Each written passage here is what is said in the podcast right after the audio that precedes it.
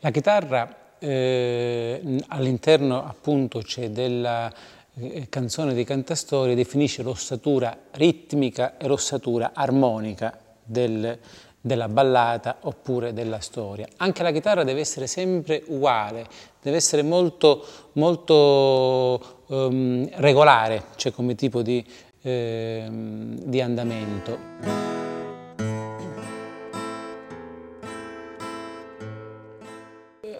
I cantastorie hanno con la chitarra un rapporto molto particolare. Nei manifesti, quando fanno gli spettacoli, usano mettere il nome del cantastorie e la sua chitarra.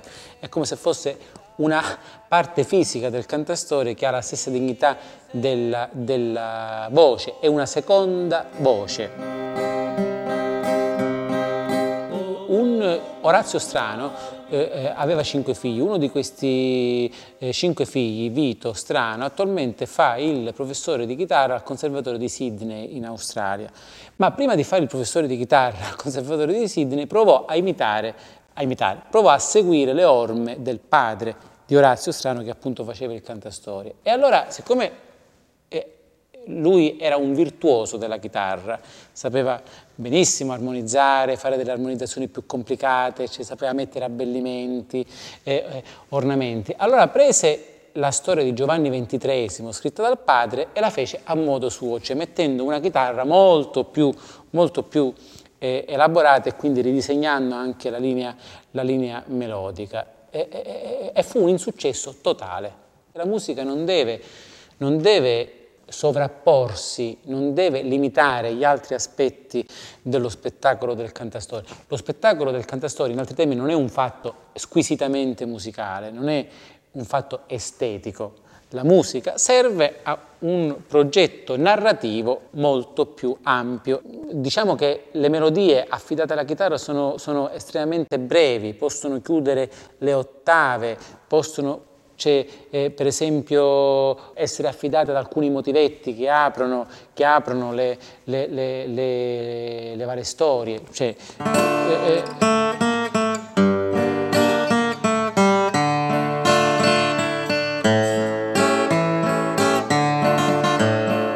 eh, altre musichette introduttive.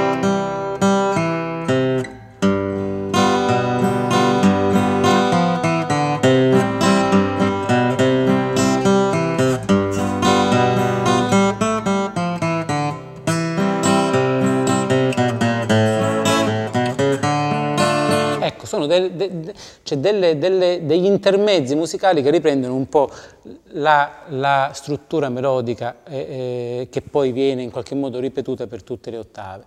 Quindi diciamo non è che c'è un uh, grande repertorio musicale, un etnomusicologo italiano molto eh, uno dei maestri dell'etnomusicologia italiana, Dio Carpitella, quando si espresse proprio sulla dimensione musicale impiegata dai cantastori, definì la musica dei cantastori indifferenti. I cantastori sarebbero, secondo Carpitella, indifferenti alla musica e di fatto eh, aveva ehm, ragione, nel senso non nel senso che la musica non conta nulla nell'economia dello spettacolo, ma che la musica in qualche modo è eh, una eh, dimensione che serve a sostenere il ragionamento critico.